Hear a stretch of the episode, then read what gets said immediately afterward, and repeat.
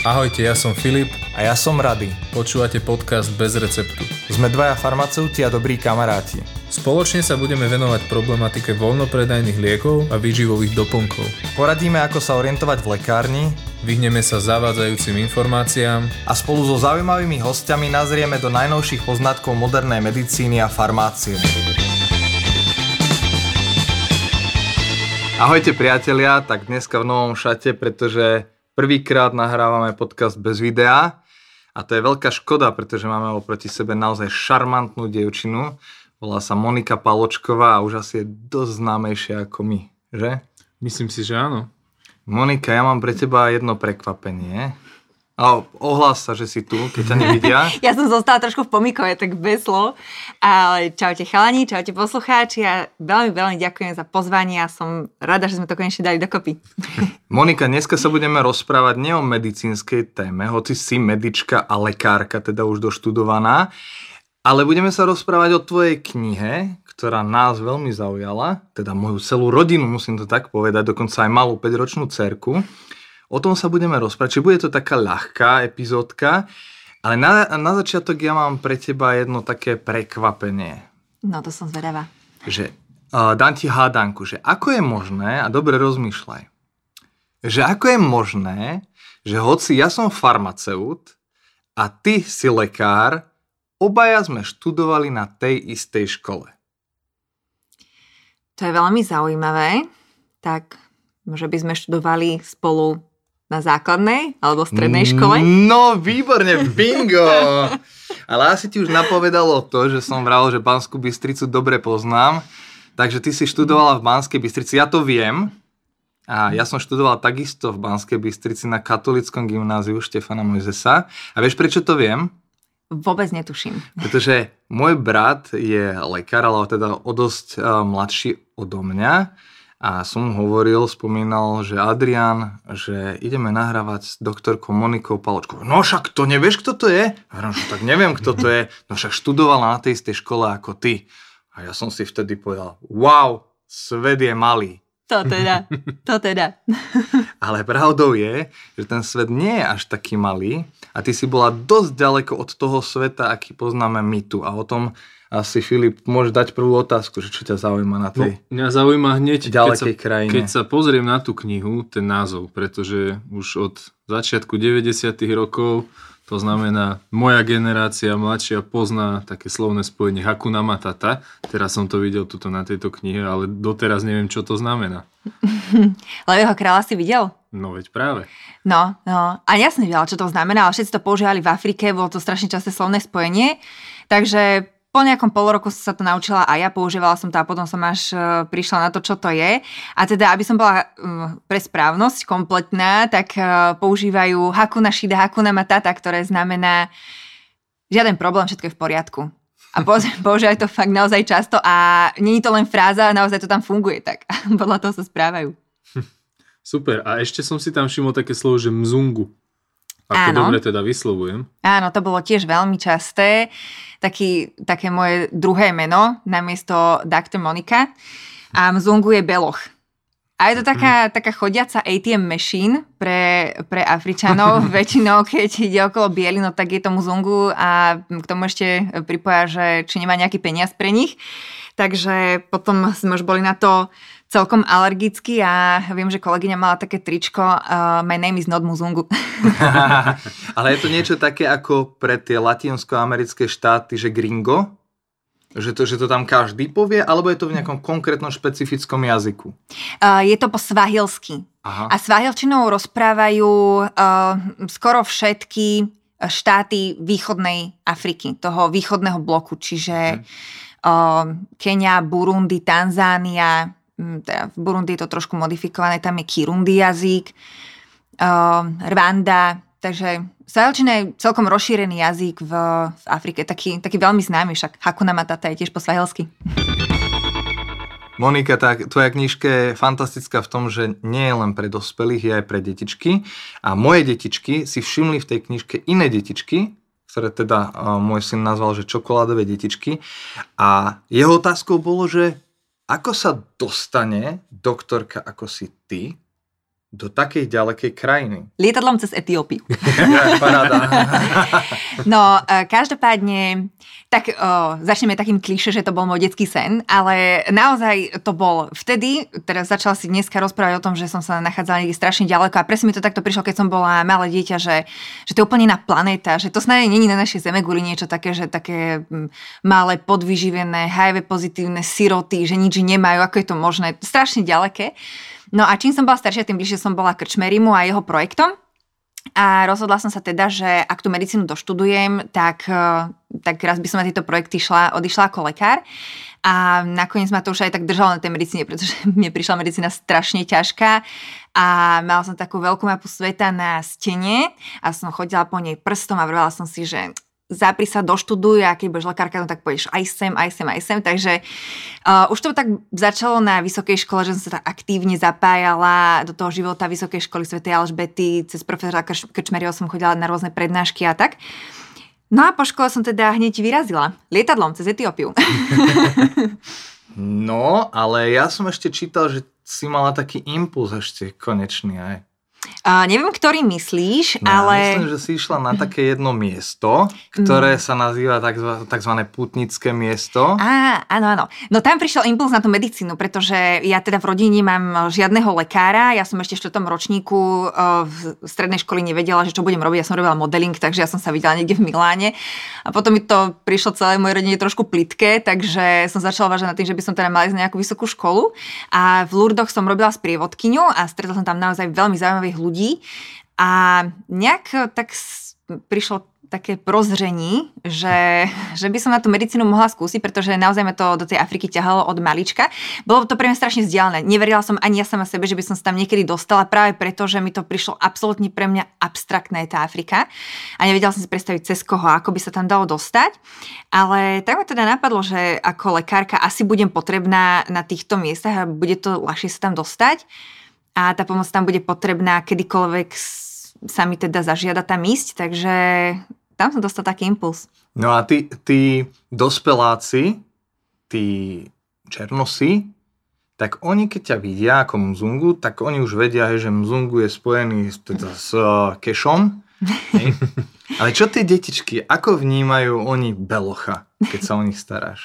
Poviem ti taký vtipný príbeh. Keď som prišla do Burundi, to bola moja prvá destinácia projektová, tak uh, všetky deti plakali. A ja som sa tak strašne na tešila a ja som nevyšetrila jedno dieťa posluchovo tak, že proste neplakalo. To, to bola to z toho som bola veľmi nešťastná a pýtala som sa prečo, prečo, že som pri nich taká strašná, to, že som vysoká, to ich desí, čo sa, čo sa deje a vtedy mi bolo povedané, že ako my máme na Slovensku, že uh, to strašenie, keď budeš zlý, tak, uh, tak ťa zje bubák, uh-huh. tak oni v Burundi majú uh, také porekadlo, že keď budeš zlý, tak ťa zje beloch. Uh-huh.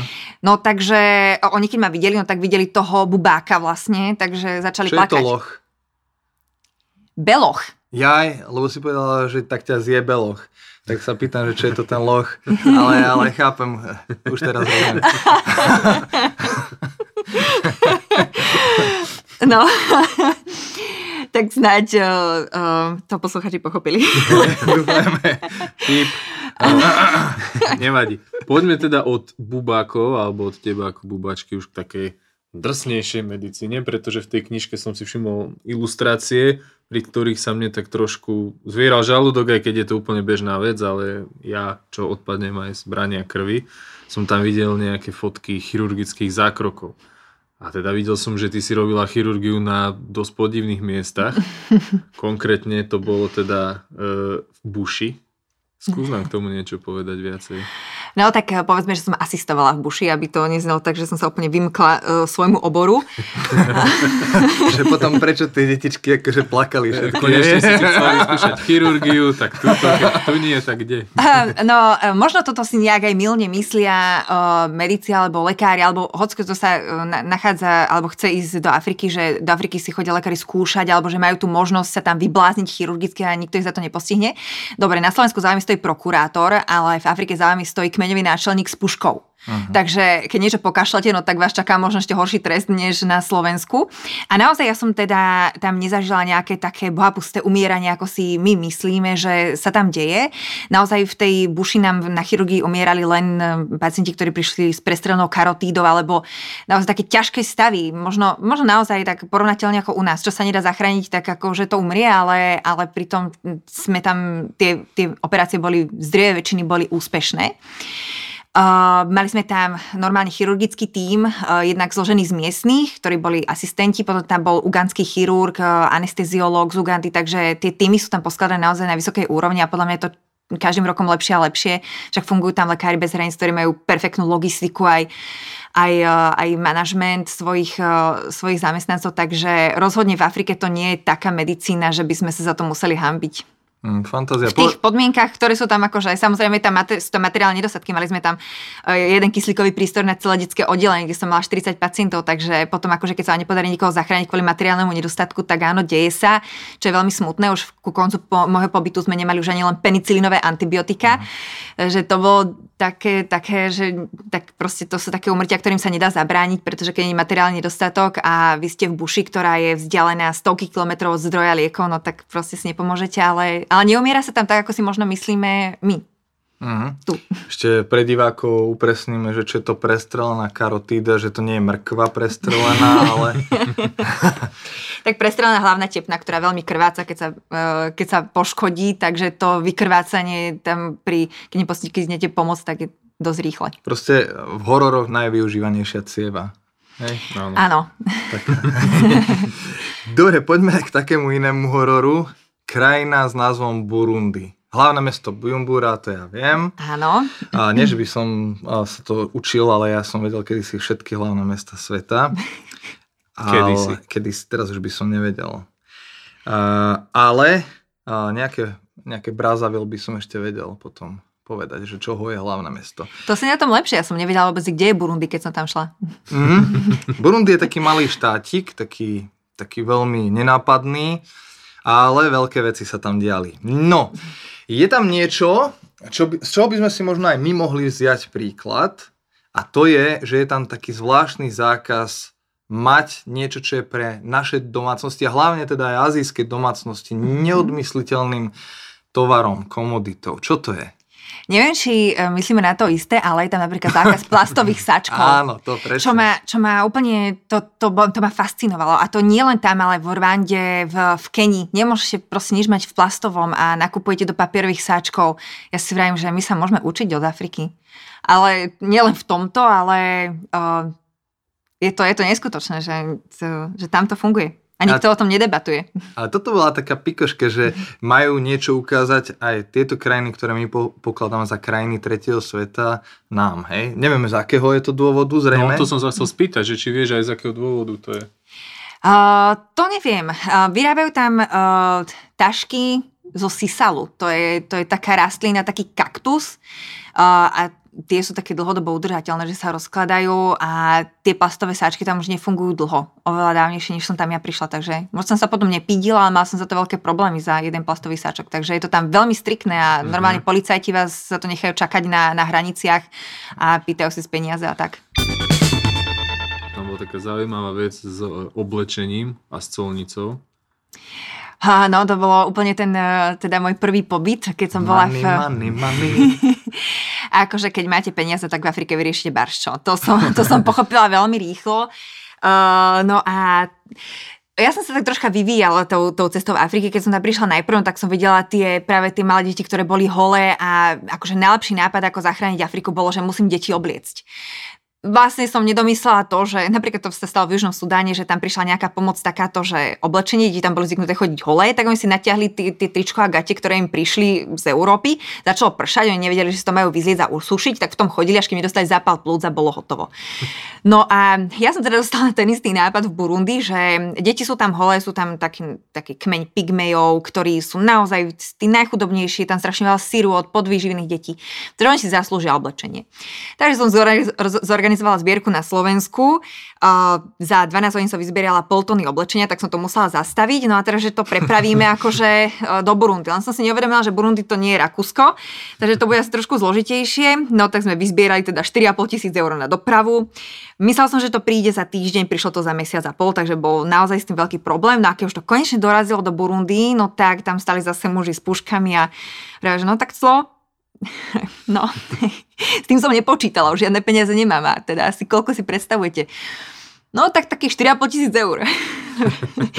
tak sme začali tak kričať, plakať, vyhrážať sa a sme to zrazili na 90 eur. No.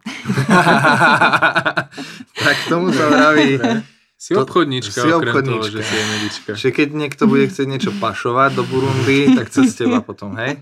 A nech si pripraví veľa peňazí. A veľa peňazí. Dobre, takže od 90 eur do 4500, niekde tam, hej? Určite aj, aj, aj do vyšších by som možno išla. Čo sa ešte veľké stalo v Burundi. Ukáž, či nemáš náhodou nejaký snubný prsten na ruke. To by som si chcel pozrieť z nejakého drievka pekného. z bambusu? Konkrétne z ebenu, nie ebenové drevo. Alebo teda nejaký kel zo slona. Slonovina je ešte drahá, nie? No zatiaľ áno. No, tak tebe sa tam stala jedna vec, ktorá pre niekoho konkrétneho môže byť príjemná, ale pre teba konkrétne táto vec príjemná nebola. Predstavte si, vážni diváci a priatelia, že by vás požiadal o ruku sám kamarát prezidenta.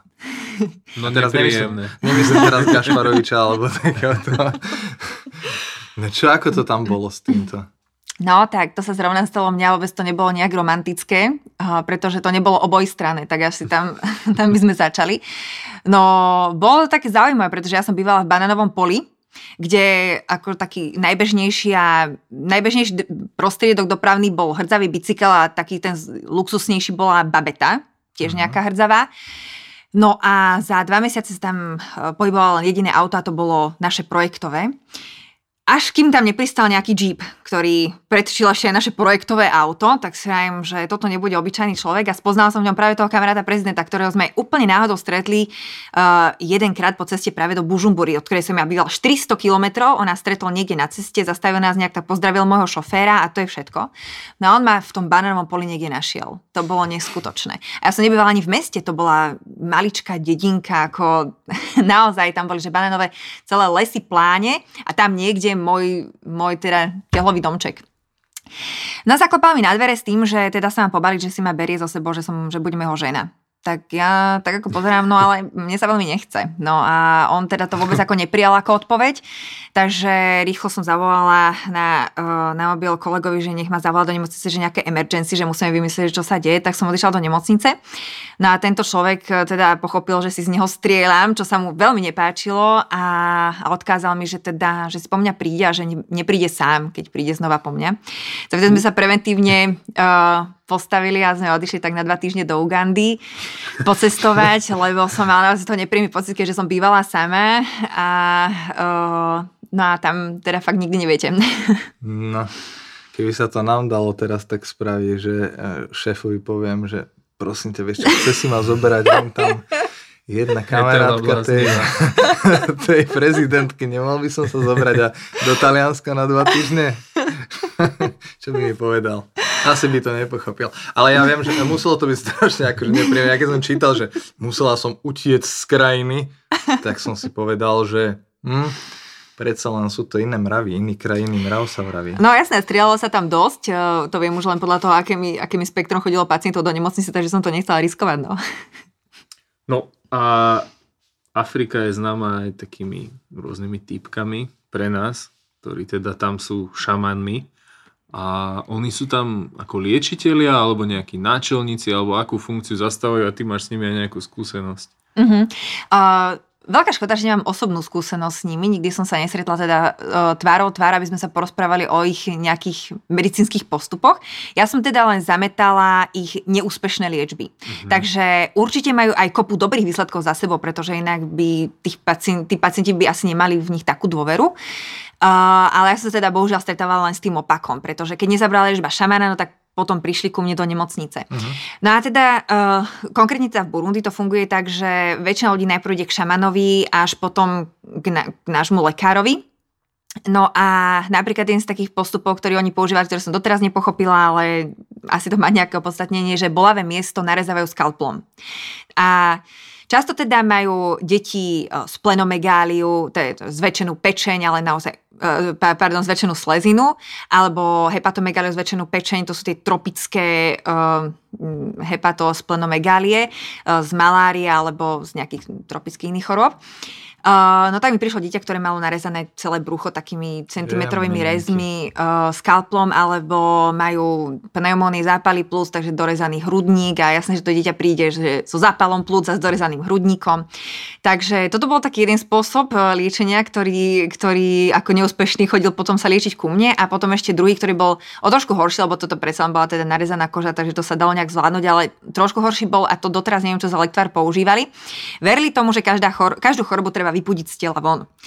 Takže otvorom ústnym aj tým druhým otvorom. Takže profúzne uh, tí ľudia hnačkovali a zvracali. A to malo vypudiť tú chorobu z tela von, hoci to bola malária, ktorá sa nachádza povedzme v krvi. No, uh, takže tí pacienti prišli s maláriou a dehydrovaní a dávali sme ich dokopy, čo ešte bolo stále dobré, lebo sa to dalo zvládnuť, ale keď sa im... To chcem povedať, že to je šťastie, že oni nevedia, že tá malária je v tej krvi, lebo keby im narezali tú karotídu, Áno, tak by tam... bolo horšie, keby ju chceli vypudiť. No, uh, no ale viem, že mi prišlo aj také dieťa, ktoré malo úplne odpálené obličky práve po tom, čo vypilo uh, tento lektvár tým, že v Burundi je jediná dialýza na celú krajinu a to je v hlavnom meste, tak tam sme to dieťa nestihli ani, ani previesť, ani proste na to neboli finančné prostriedky, takže, takže to často končilo tragicky, ale tým pádom nechcem nejak, nejak ich haniť, lebo uh, aj od knižky od Šepka viem, že on sa s nimi aj uh, stretol s tými šamanmi alebo s nejakým šamanom a určite nejaké postupy proste asi mu fungujú. Bude to placebo alebo naozaj poznajú tú miestnu komunitu, čo zaberá. Takže určite používajú niečo, čo môže fungovať. A tým miestnym strašne veria tak. Hej, jasné. No ono mi to celkom akože pripomenulo tento systém aj takú aktuálnu problematiku, že ľudia využívajú doktora Google, takého šamana alebo rôznych iných zaujímavých liečiteľov a nakoniec aj tak skončia pri konvenčnej medicíne, takže mm-hmm. až tak sa líšime, nelišíme niečom od e, Afričanov. No a ešte tam bola zaujímavá vec ohľadom darovania krvi. Ako to prijali, alebo ako sa by sa staviali oni k tomu, keby Mzungu im mala dať krv? tak to bola možno tiež taká, no vtedy mi to vôbec neprišlo vtipné, keď sa to dialo a možno tak teraz odstupom času. Uh, to je taký môj najobľúbenejší príbeh z Afriky a asi ho všetci chronicky poznajú, kedy som prvýkrát plakala od šťastia, ale dovtedy som, pre mňa to zácne, pretože som si myslela, že takéhoto emočného výlevu ja nie som schopná. Uh, no a boli, si pamätám, dve hodiny na obed, išli sme obedovať, zatvárala som ambulanciu, keď, keď tam prišiel tatko, ktorý mal na rukách žlté dieťa, ktoré bolo v, potom už teda viem, že mal ťažkú hypoglykémiu, takže bola taká somnolentná. Uh, no, ospala. Taká, taká ospala veľmi, mala teda uh, cukor mala v krvi 1,8 a hemoglobín mala 2,7, proste to je ťažko pod normu. Uh, no a spravili sme teda test na maláriu, ktorý bol pozitívny a povedal som otcovi, že musíme urgentne darovať krv, pretože inak zomrie. No a on povedal, že teda daruje, urobili sme krvnú skúšku, ale jeho krv nebola dobrá, nepasovala. Tak som povedala, že treba zavolať matku a skúsiť teda matku. No a on povedal, že dobre, tak ide po matku, lenže ona bývala 3 hodiny e, v buši niekde peši, takže to sa nestihalo, pretože dieťa by umrelo. Tak som teda povedala, že moja krv sedí, takže by som mohla ja darovať krv. Na čož on povedal, že nie som z ich kmeňa, takže nemôžem darovať krv. Uh-huh. Uh, na čož ja som povedala, že ja som doktorka a keď dostane moju krv, no tak z nej bude doktorka. A, a myslím, že teda nechápal, ale nakoniec prikyvol.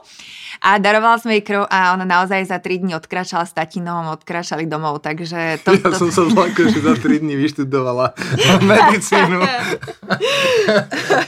no to potom nechápem, prečo by som ja za 6 rokov sa trápila. No a mala som trošku stres, lebo na ďalší deň, ako som darovala tú krv, no tak prišiel celý kmeň pred nemocnicu sa postaviť a, a akože nerozumiete ich jazyku, takže vôbec neviete, či prišli v miery, alebo vás prišli proste zastreliť šípom.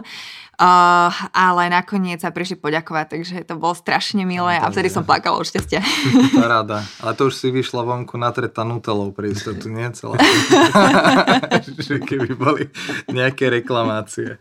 Vieš mne sa páčila iná, iná, tak si to pekne, povedal by som, že až lakonicky popísala v tej knihe, že africké plienky, to ma, to ma zaujímalo. No keď sme sa rozprávali o tom, že, že by sme si mohli brať príklad z Afričanov, tak ja by som si brala z veľa ich oblastí života príklad a toto je napríklad jeden z nich. Deti sa nosia v takej, poprvé v kabele. Podľa mňa je to nadčasové. Dieťa nosiť v kabele. My si to kaďako obalujeme okolo tela, Tak ale... psíky sa nosia v kabele, no. no. Tak k nám to ešte nedošlo, ale určite akože príde ako tie plastové sáčky snať. No a tá kabela je z kozej kože, takže je to dokonale nevstrebateľný materiál, takže dieťa sa tam vypotrebuje, že na to zoberie ku studni, opláchne to a zase dá to dieťa zase do, do kabely No, ale tam si ďalej. písala, že medzi tým si v tom popláva trošku. No tak áno, tak e, tam máte čas, nebudete, nebudete sa náhliť, čo by ste sa náhli, tam má, každý má tam dostatok času, takže áno. To, toto bolo úplne fantastické. Bolo to vtipné, lebo občas ako, ako teda, ja neviem, či to možno, že už nebude za hranou, čo teraz poviem, ale tak občas ako to dieťa teda e, vykonáva tú potrebu v tej kabele, no tak len vidíte, ako sa tá kabela hýba a za ňou ide taký pásik. No.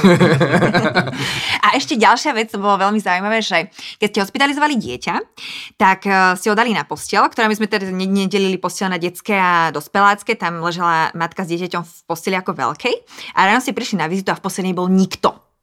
A hľadali ste dieťa podľa infúzie, že kde vedie infúzna, uh, infu, vlastne infúzia. No a vždycky viedla do tej kabely z kozej kože, ktorá bola zavesená na, po, na tej posteli. Takže dieťa bolo na posteli v, ko, v kabele a infúzia tekla do kabely. Paráda.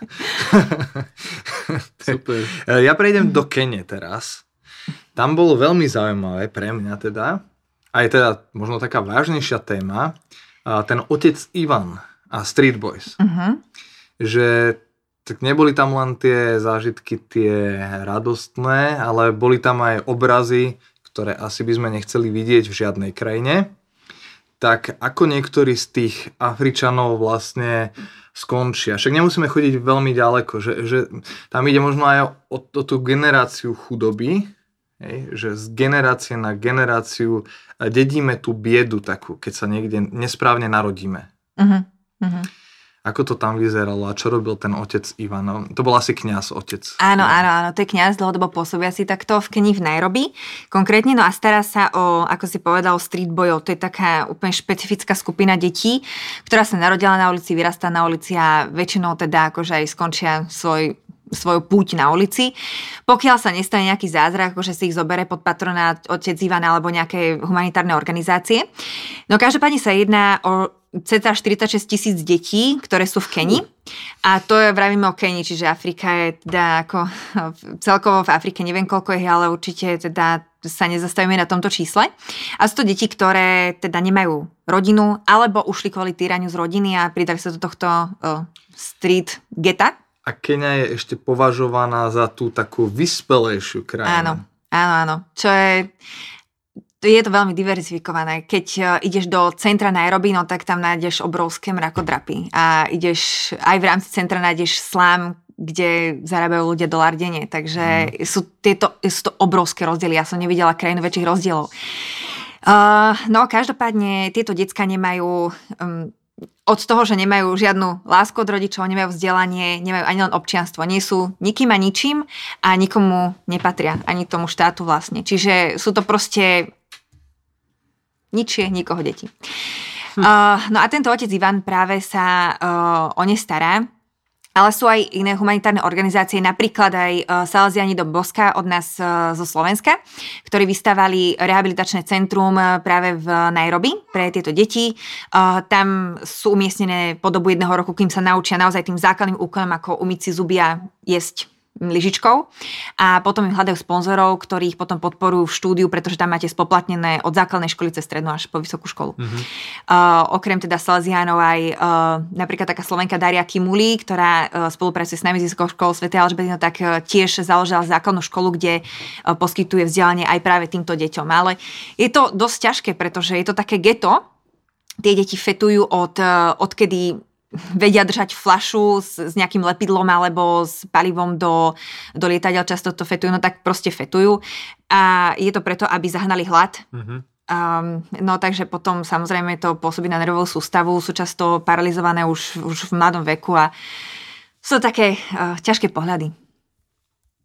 A čo bolo pre mňa teda zaujímavé, až také, čo sa ma asi najviac dotklo, toto bol asi možno taký, že jeden z takých mm, najsmutnejších alebo takých e, zážitkov, ktoré najviac ako ma zasiahli, bolo, e, keď sme boli rozdávať jedlo týmto deťom a tie deti brali moju ruku a sami sa ňou hladkali. Takže vlastne naozaj tam bolo mm-hmm. cítiť také až zúfalstvo, až zúfalá potreba tej, tej lásky. Poďme trošku pozitívnejšej téme. Mňa Poďme. zaujal, keď sme pri tej Kenii, ale mňa tam zaujala jedna postavička, s ktorým si mal fotku a bol to taký vysmiatý dvojzubý pán George a teda si tam popisoval celkom zaujímavý, zaujímavý príbeh, ktorý bol s ním spojený. Mm, Georgie, to bol, to bol, ja si myslím, že to bol môj najväčší africký uh, medicínsky úspech. A a je, je strašne zaujímavý ten pán, tak ja vám, uh, budem sa snažiť to povedať skrátke, ale asi to ani neviem skrátke, ale je to naozaj zaujímavý príbeh. Boli sme jeden deň v teréne v Slame, kde sme teda chodívali okrem toho, že som pracovala na klinike, tak sme aktívne vyhľadávali HIV pozitívnych, podvýživené deti a uh, ľudí s cukrovkou vysokým tlakom, takto v teréne. Uh, no a zaviedli ma tí miestni obyvateľia Slamu do jedného domu, kde to strašne smrdelo, ale tak ľudia, že vy hľadáte mŕtve zvieratá a nenachádzate a potom vidíte, že že presiaknuté nohavice. Tak si viete, to by mohol byť zdroj. Tak som povedala tomu pánovi, že nechci vyzlečie nohavice a, a vtedy sa mi naskytol pohľad na niečo, čo som dovtedy nevidela. To bola rana nejaká chronická septická rana uh, o priemere asi 30 cm, z ktorej sa doslova lial hnis. Uh-huh. Teda viete, čo toto sa mi nezdá, toto nevyzerá dobre, že kedy sa vám to stalo, on hovorí, že no, že spadol som pred týždňom, tak hovorím, tak skúsme ešte raz, že čo to je za rana. A on tak spadol som pred rokom, tak, no, tak to by sedelo. Takže údajne teda spadol z motorky, kde nemal porušený kožný kríd, ale zrejme tam bol nejaký asi podkožný hematóm, ktorý ja neviem, skolikoval, za, zapálil sa, proste nakoniec sa tá rana otvorila bola naozaj proste obrovská rana, kde už na prvý pohľad ste videli, že, že by to chcelo nejaký chirurgický zákrok, tak som ho poslala do nemocnice, z ktorej mi ho vrátili, že nemá peniaze, takže nič s tým nespravia. Tak ja mu vravím, Georgi, vieš čo, tak e, akože na nemocnicu nemáme, tak e, buď tá noha proste odumrie, alebo ja niečo možno s tým akože spravím ambulantne, ale nič nesľubujem, to vyzerá fakt hrozne. Ja som nevedela, ako to je veľmi postihnuté, či to nemá aj e, bedrový klb, zasiahnutý koleno, pretože naozaj tá bola proste veľká. No nakoniec sme teda v spolupráci, toto teda musím veľmi poďakovať uh, môjmu bratrancovi anesteziológovi a jednému slovenskému chirurgovi, Maťovi sme dávali liečbu dokopy pre tohto pacienta. Ja som teda robila tak, že som mi to kamerovala počas toho, ako som to robila. Oni mi ako navigovali, že čo kde mám zastrihnúť. No a naozaj sme to nekrotické mŕtve tkanivo sme povystrihovali, bolo od kolena až smerom ku bedru a ja neviem, čo všetko som mu tam za, za celové skupiny vystrihla, ale bolo toho dosť. A chodieval, toto bolo zase veľmi pekné, že aj s tou nohou, ktorú ťahal za sebou snať 3 km z toho slamu, tak sa dostal každý jeden deň na tú kliniku, aby sme mu to vyčistili. No a ja som odchádzala po troch mesiacoch s tým, že každý deň po dobu tých troch mesiacov sme s, s tou ranou hrali. A potom som odišla, bola som na Slovensku asi pol roka, potom som prišla naspäť do, do Kene s tým, že som úplne náhodne Georgieho stretla v Slame a Georgie za mnou bežal, naozaj bežal s tým, že doktorka, úžasne sa mi chodí a ja som si povedal, že keď ste mi zachránili nohu, tak ja si splním svoj detský sen a otvoril si nejakú autoumýváreň, takže strašne zlatý bol. No a e, keď som prišla druhýkrát teda do Kene, tak vždy za mnou chodil na kliniku a nosil mi nejaké darčeky, strašne bol šťastný za to. A ja som teda, myslím, že to bol taký úplný, že africký zázrak tento Georgie, lebo ja nie som chirurg, ale mne tá noha pripadala taká, že, že aj ale na nemáš čo pokaziť. no, no, Takto, ja ti poviem, že už sa stalo, že sa operovali aj iné kolena, tie, tie opačné tu na, na Slovensku, takže to vôbec akože by som nebral do úvahy, či si chirurg si mu zachránila vlastne život a si mu dal impuls do života, lebo naozaj tá... No. Ešte sa, ešte sa, u stala taká vec, uh, on prišiel s hemoglobínom asi ja neviem, 50, nejak, nejak tak proste zase hlboko pod normou. No a ešte keď sme teda ako na ňom operovali, no tak e, nejakú tú krv stráca, tak som ho poslala do nemocnice na transfúziu. Čiže že mi ho zase vrátili, že nemá peniaze, tak transfúziu mu nedajú, no tak sme ho dopovali nejakými železitými sirupmi a naozaj sme to železo vyťahli, uh, ten hemoglobín na 100, takže on je taký neskutočný zázrak náš, no. Paráda. 9 životom. že? Či ak sa to povie o mačke? Georgie. No, uh, Afriku chvíľku nechajme tak, možno, že sa ešte k nej vrátime potom, ale ja viem o jednej krajine, kde si bola, kde to chodí trošku inak. Že tam sú tak, taká skupina zdravotníckých pracovníkov, ktorá má obrovskú moc. My tam pôjdeme potom žiť, Filip. Sú to lekárnici. Uh-huh, A tam tí lekárnici robili tým lekárom trošku naprieky, že? Spomínaš si na tie príhody také? Napríklad uh, si to začala tak pekne, ja som sa už potešil, že ona z lekárnikov tam píše. No a potom Chlapci, skoro, keby som vedela, že ma sem pozvete, aj lepšie napíšem. potom mi skoro očiska vypadli, že? Ja to začnem, dobre? Oni tí lekárnici v Albánsku, lebo o Albánsku sa rozprávame, oni sú vám veľmi, veľmi ochotní. Vždycky, keď k ním prídete, pekne sa správajú a hneď vám prislúbia, že, No, neviem, na čo naražaš. že, keď dorazí liek, ktorý si teda lekár chce kvôli tomu, kvôli tej liečbe objednať, takže mu i hneď zavolajú naspäť. No, no, no, že koľkokrát ti zavolali? sa chcem spýtať.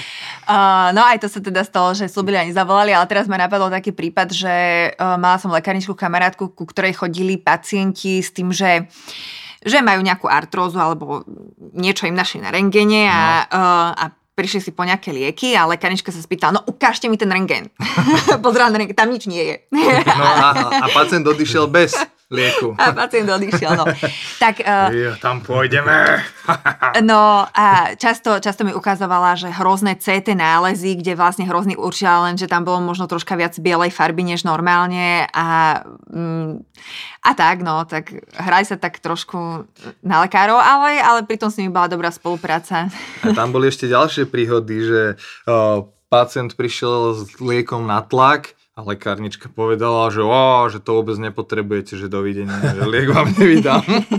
Možno, že boli takí dobrí, že oni mali toho pacienta totálne prečítaného, videli tam už tie indikácie medzi tými jeho liekmi. Vieš, vieš, Možno, že to boli tí šamani z Afriky presl- Možno, že?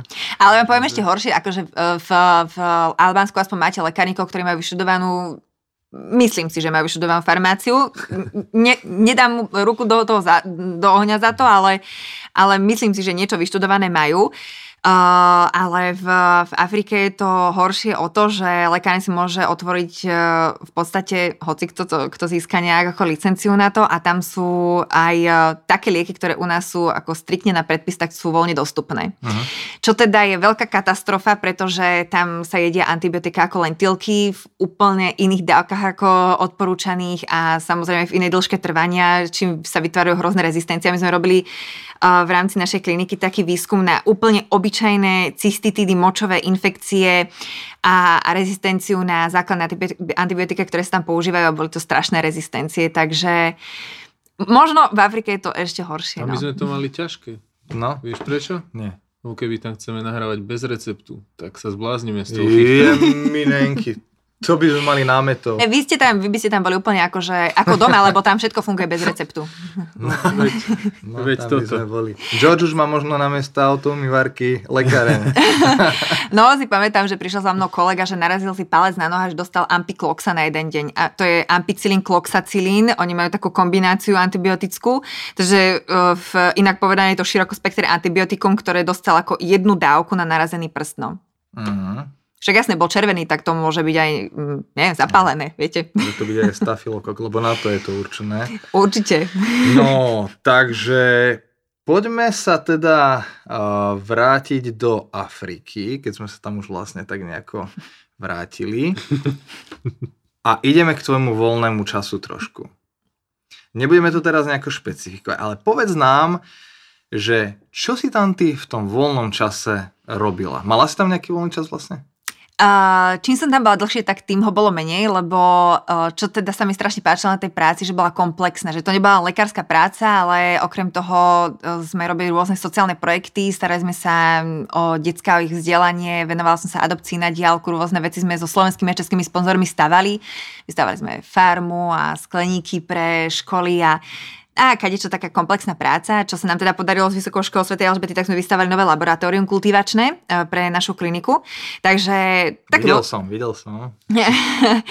no, to sa musím poďakovať profesorovi Krčmerimu, Krčmerimu, lebo ja mu som napísala mail, že tak myslím si, že teda tu sa búchajú antibiotika od Šaula k Paulovi, že to kultivačné laboratórium, že by akože stalo za zmienku. No. Tak som to tak vypočítala, že to bude stať 12 tisíc dolárov, to bolo dosť.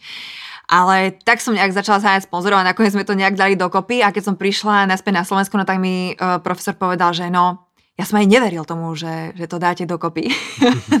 a dá mi na to ako odobrenie, aj ma v tom podporil, takže Uh, takže sme sa venovali ako rôznym veciam, uh, ešte mimo tú náplň práce, ale samozrejme tak si v Afrike to je jedinečná príležitosť zažiť tú prírodu safari a, a tie hory tam a, a tie pláže, to sa nedá vynechať, pretože je to súčasť Afriky, ktorá je taká ako inde na svete nie je. Takže uh, chodili sme, boli sme párkrát aj v safari parkoch, to určite, keď niekto ide do Afriky, nemôže vynechať. No asi taký najväčší zážitok, eh, alebo taký, taký najväčší osobáček, no tak bolo zdolanie Kilimanjára. Uh, kor preto, pretože dovtedy som zdolala maximálne rysy, aj to bol taký heroický výkon, že som si myslela, že lepšie nedám už. Uh, no a nakoniec spadlo teda Kilimanjaro. Teba teda zdravotné komplikácie v Afrike také tvoje obchádzali? Nedostala si tam nejakú spavú nemoc alebo niečo takéto? Dostala som kiahne. Kiahne? Kiahne. Vieš čo, ako 20, koľko, 6 ročné asi som dostala kiahne. Uh-huh. Takže mamina mi nejak tak si zabudla povedať, že som kiahne nemala ako, ako malá. Ja som Ale bola učie, v tom... hej, teda. Áno, áno. Obyčajné proste kiahne detskú chorobu som dostala v Afrike s tým rozdielom, že tak no, bola to taká dosť masívna ako reakcia, kedy som sa začala v noci dusiť a nechcete ako ísť do, do, do nemocnice v Afrike. Nechcete, takže som prišla tam na urgent, kde sa teda zhrkli mm, doktori okolo mňa teraz začali hádať, čo by to mohlo akože byť, keď sa dusím. A jeden ako víťazoslavne povedal, že je to alergia na papáju, tak len som sa dusiaca ukázala na hydrokortizon, že toto by som potrebovala. Tak nejako sme to zažehnali a potom som teda dostala hrozné hnačky potom Kilimanjaro, lebo sme si tam tak akože no. komunitne varili na zemi, mm-hmm. takže sa to nejak odzrkadlilo, no. A ešte sa spýtam taký... A ešte som vás vtedy nepočúvala, takže som nevedela, že Sacharomice z Bulardy, e, že je dôležitý, no, no, no. Tak na budúce, keď pôjdeš, môžeš si variť. Áno, ináč. Zo zeme. Dosť využívané v Afrike. Áno. Ale ešte Áno, sa... ešte musím, pa, prepašte, prepašte, ťa vyrušujem. Potom som si vás už vypočula, keď už som ležela v nemocnici s hnačkou a, uh, a normálne tam predávajú v sáčkoch Sacharomices a teda musím povedať, že v tej nemocnici mi dávali čisto Sacharomices. Mm-hmm. Super. No, čo teda by som pozbudila aj naše nemocnice, že keď už to mhm. dávajú v Afrike, tak, takže sme mohli aj my. No a ja sa spýtam ešte, a mňa, to, mňa sa tam strašne páčila jedna taká príhoda, aj ty si ju tak veľmi vtipne popísala, že my si predstavujeme aj tých uh, Afričanov, že ako majú svoje nejaké také tradície, ale sú tam aj kultivovaní ľudia, napríklad tvoji kolegovia v nemocnici. A mňa zaujímala taká, zaujala ma taká reakcia ja tvojho kolegu, keď si ty sedela takto na stoličke a niečo si robila, neviem, či si neobedovala alebo niečo a on prišiel k tebe a čo spravil? a to bolo v Južnom Sudáne, no. Tak tam musíme teda vysvetliť, že tie kmeňové záležitosti sú veľmi ako silne zakorenené a uh, muž tam uh, má tak akože také, také väčšie slovo než žena. A čo poviem, už by sa ako malo diať pod hrozbou uh, fyzického uh, revanžu. No, uh, no a ja som takto teda sedela a, uh, a jedla som nejakú buchtičku a on prišiel poklepal ma po pleci a vraví, že, že uvoľni mi miesto. A ja vravím, s vyloženými nohami vravím, že oproti je voľná stolička, sadni si tam a on, idem po palicu. a tam to zakončila, že zasmiala som sa, ale pre istotu som o to miesto uvoľnila. áno, áno. A to sa mi stávalo práve, že uh, oni aj fyzickou silou vyjadrujú lásku. Takže nieraz mi prišla uh, žena, ktorá bola zbytá uh, železnou tyčou do nemocnice, tak som jej zaši... Toto bola konkrétna žena, ktorá bola tehotná, zašívala som jej hlavu, a, ale povedala, že brucha sa ani nedotkol, takže problém vyriešený. Uh-huh. A ani ho nechcela udať, lebo vlastne to je dokazovala lásku. Takže keď ten muž ju vie poriadne zmastiť, to uh-huh. znamená, že má dosť sily, aby bol dobrý ochranca. Uh-huh. Asi, asi nejak takto. No a mne sa teda stávalo, ešte keď som nevedela túto, akože tento kmeňový zákon, tak sa mi stávalo, že som to brala osobne, že do mňa kopali kolegovia, No a potom sa vlastne... A, a Čo si si to dovolila brať osobne, takúto vec teda? A kľudne počas operácie, vie, vieš, že ja, ja, my sme tam akože niečo robili na otvorenom pacientovi, zrazu doma niekto začal kopať. Tak to bolo tak akože minimálne zvláštne z začiatku, no a potom sa ta prišla na to, že to boli prejavy lásky, no. Zaujímavé. Ja sa ešte spýtam takú otázku, možno, že na záver. Nahrávame v čase, kedy prebieha africký pohár národov vo futbale. Komu by si fandila najviac? Čiže ktorá krajina ťa tak ti najviac prischla k srdcu? Oh, všetky. Oh, ťažko povedať. Celá, celá Afrika, každá, každá nejak inak. Um, Tanzánia. Kenia. Kenia. Áno. Dobre, dobre, dobre. Kenia. Budeme pozerať, ako dopadne. Nech sa na mňa nehýba Južný Sudan, lebo aj tam, tam bolo dobre. Oni majú peknú vlajku Kenia, tam majú nejaký taký štít, nie? Alebo niečo také vyobrazené. A... Neviem, mne to príde ako koleso. Alebo ako chrobák nejaký. Mm-hmm. Vieš, že to vystrihnite, ale neviem, čo to je. Ale je to nejaký masajský znak, podľa mňa. Mm-hmm. Niečo, niečo také. Mm-hmm. Ale keď to nebude masajský znak, tak to vystrihnite. Dobre. A ja sa chcem ešte poslednú vec spýtať ty si robila všetky tieto krásne fotky, ktoré tu vidíme? No asi nie, keď je na nich. Ty si zase nejaký chytrolín. Ale, selfie ale nepoznáš. ja byť raz za čas. Samé selfie, vidíš selfie. No, áno, a toto není selfie. Áno, áno, a jeden, jedny fotky sú uh, robené nejakým burundským mobilom, pretože môj mobil sa pokazil a ja som si tam kúpila akože najlepší burundský mobil a to bola proste na Slovensku by to bola tá najväčšia šupka hraničiaca s, s tlačítkovým mobilom. Takže niektoré uh, fotodokumentácie boli len tak tak. Paráda. Úplná fantázia. Tak uh, na záver, no, Monika, čo by si chcela odkázať našim poslucháčom a divákom také z toho filozofického rázu, že keď si uvedomíš ten, možno aj nepomer, veď to všetci vieme, že je nepomer medzi tým, čo materiálne majú Afričania a čo materiálne máme my, ale možno, že by som chcel odkázať aj na to, čo sme sa ešte mimo mikrofón rozprávali, tuto. Mm. A že ty si povedala jednu krásnu myšlienku, že no však mm, spomenieš si na to, že keď som sa ťa pýtal, že ty si mi povedala, tak ja to poviem, že ty si ani nevieš predstaviť, že by si tam nešla, pretože ty sa cítiš šťastná práve v tej Afrike, alebo že sa cítila šť- veľmi šťastná v tej Afrike. Uh-huh. Aj napriek uh-huh. tomu, že tam asi nebolo všetkého dostatok. Uh-huh, uh-huh. Čo ťa urobilo šťastnou, šťastnou? tam? Uh, tak uh, neviem, či je to taký odkaz, akože, ktorý by som chcela odkazať, ale prečo tam ja som šla, tak bolo preto, lebo ja to cítim možno takú, takú zodpovednosť za to, že ja som sa narodila len o pár stoviek tisíc, dobre, kilometrov severnejšie než úplne rovnaké deti, ako sú v Afrike a ja mám úplne všetko, čo potrebujem a oni nemajú vôbec nič, čo potrebujú.